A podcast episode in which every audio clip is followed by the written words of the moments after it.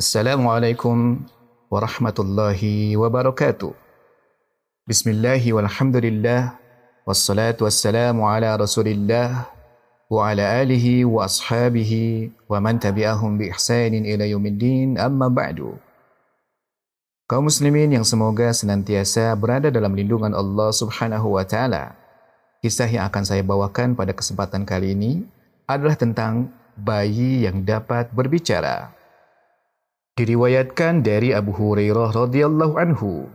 Ia berkata bahwa Rasulullah sallallahu alaihi wasallam pernah bercerita.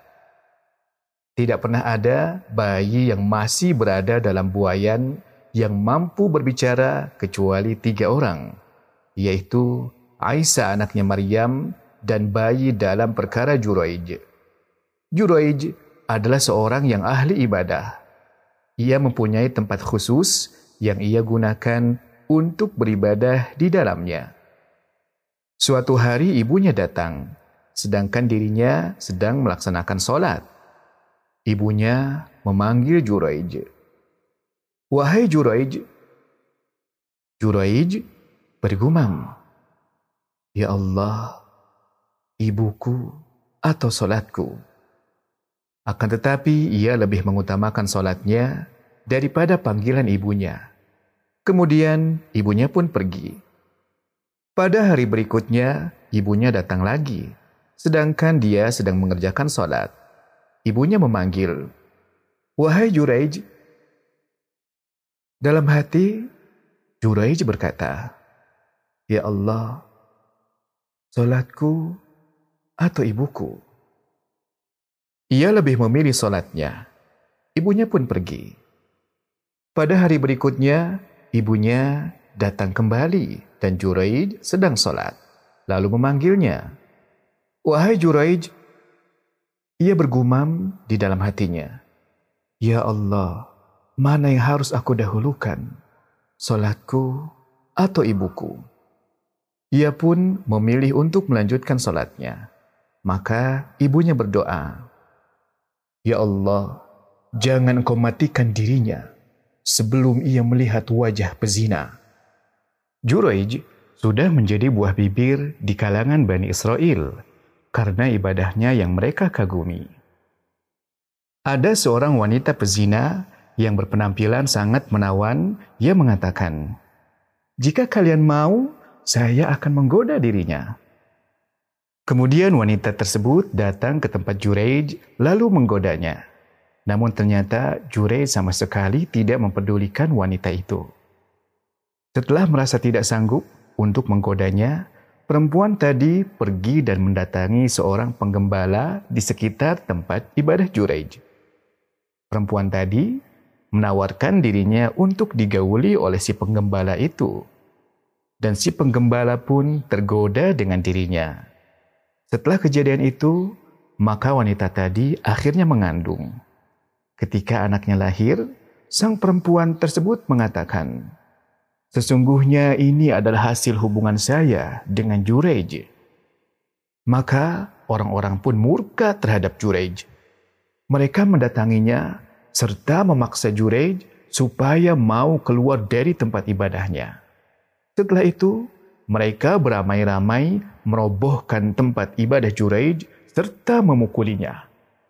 Juraij pun berusaha membela diri dan bertanya kepada mereka, "Apa gerangan yang terjadi pada kalian?"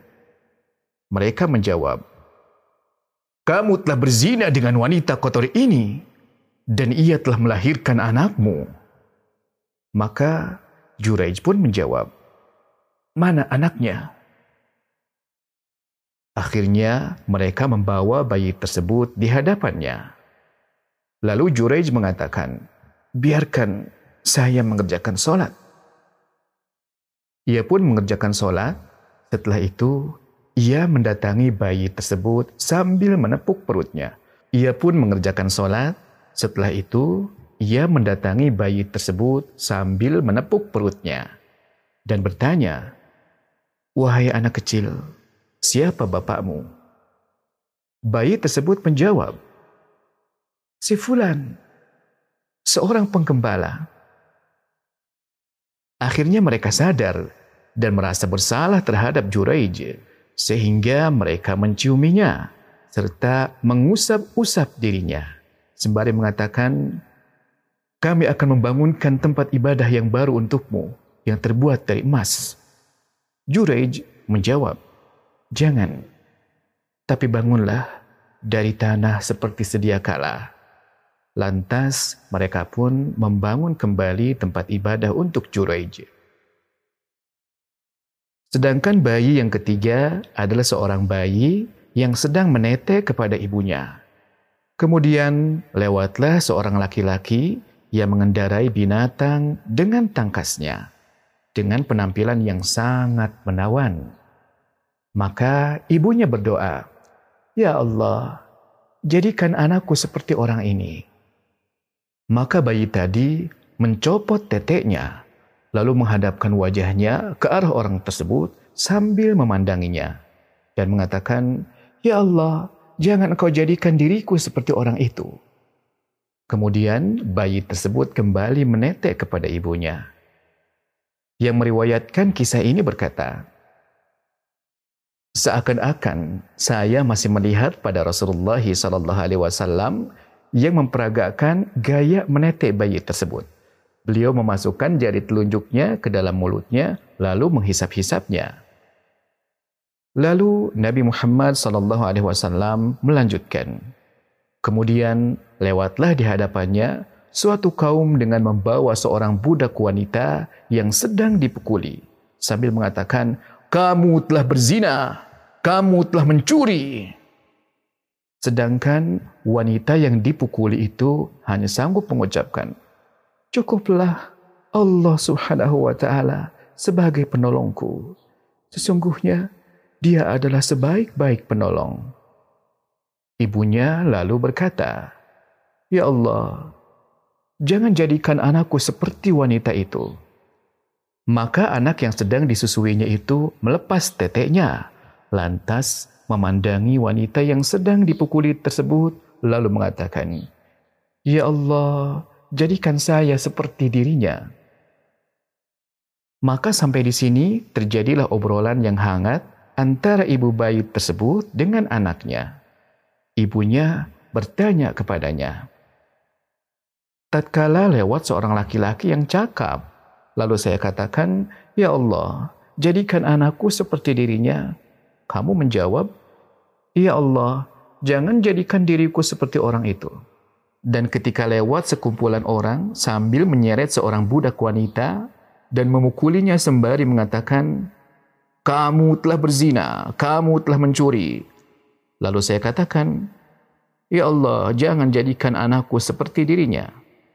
Lantas kamu menjawab, Ya Allah, jadikan diriku seperti wanita tadi. Maka anaknya pun menjelaskan, Sesungguhnya laki-laki yang lewat tadi adalah seorang yang sombong. Maka saya berdoa, Ya Allah, jangan jadikan diriku seperti dia. Adapun tatkala orang yang mengatakan kepada budak perempuan yang dipukuli itu, kamu pezina. Namun sebetulnya ia tidak berzina. Dan juga dikatakan kamu pencuri. Padahal ia tidak mencuri. Mereka hanya menuduhnya. Sehingga saya berdoa, Ya Allah, jadikan diriku seperti dia. Ikhwah dan juga akhwat, semoga senantiasa dimuliakan oleh Allah Azza wa Jalla. Kisah ini adalah hadis yang sahih yang diriwayatkan oleh Al-Bukhari dan juga Muslim. Demikian semoga bermanfaat. Wassalamualaikum warahmatullahi wabarakatuh.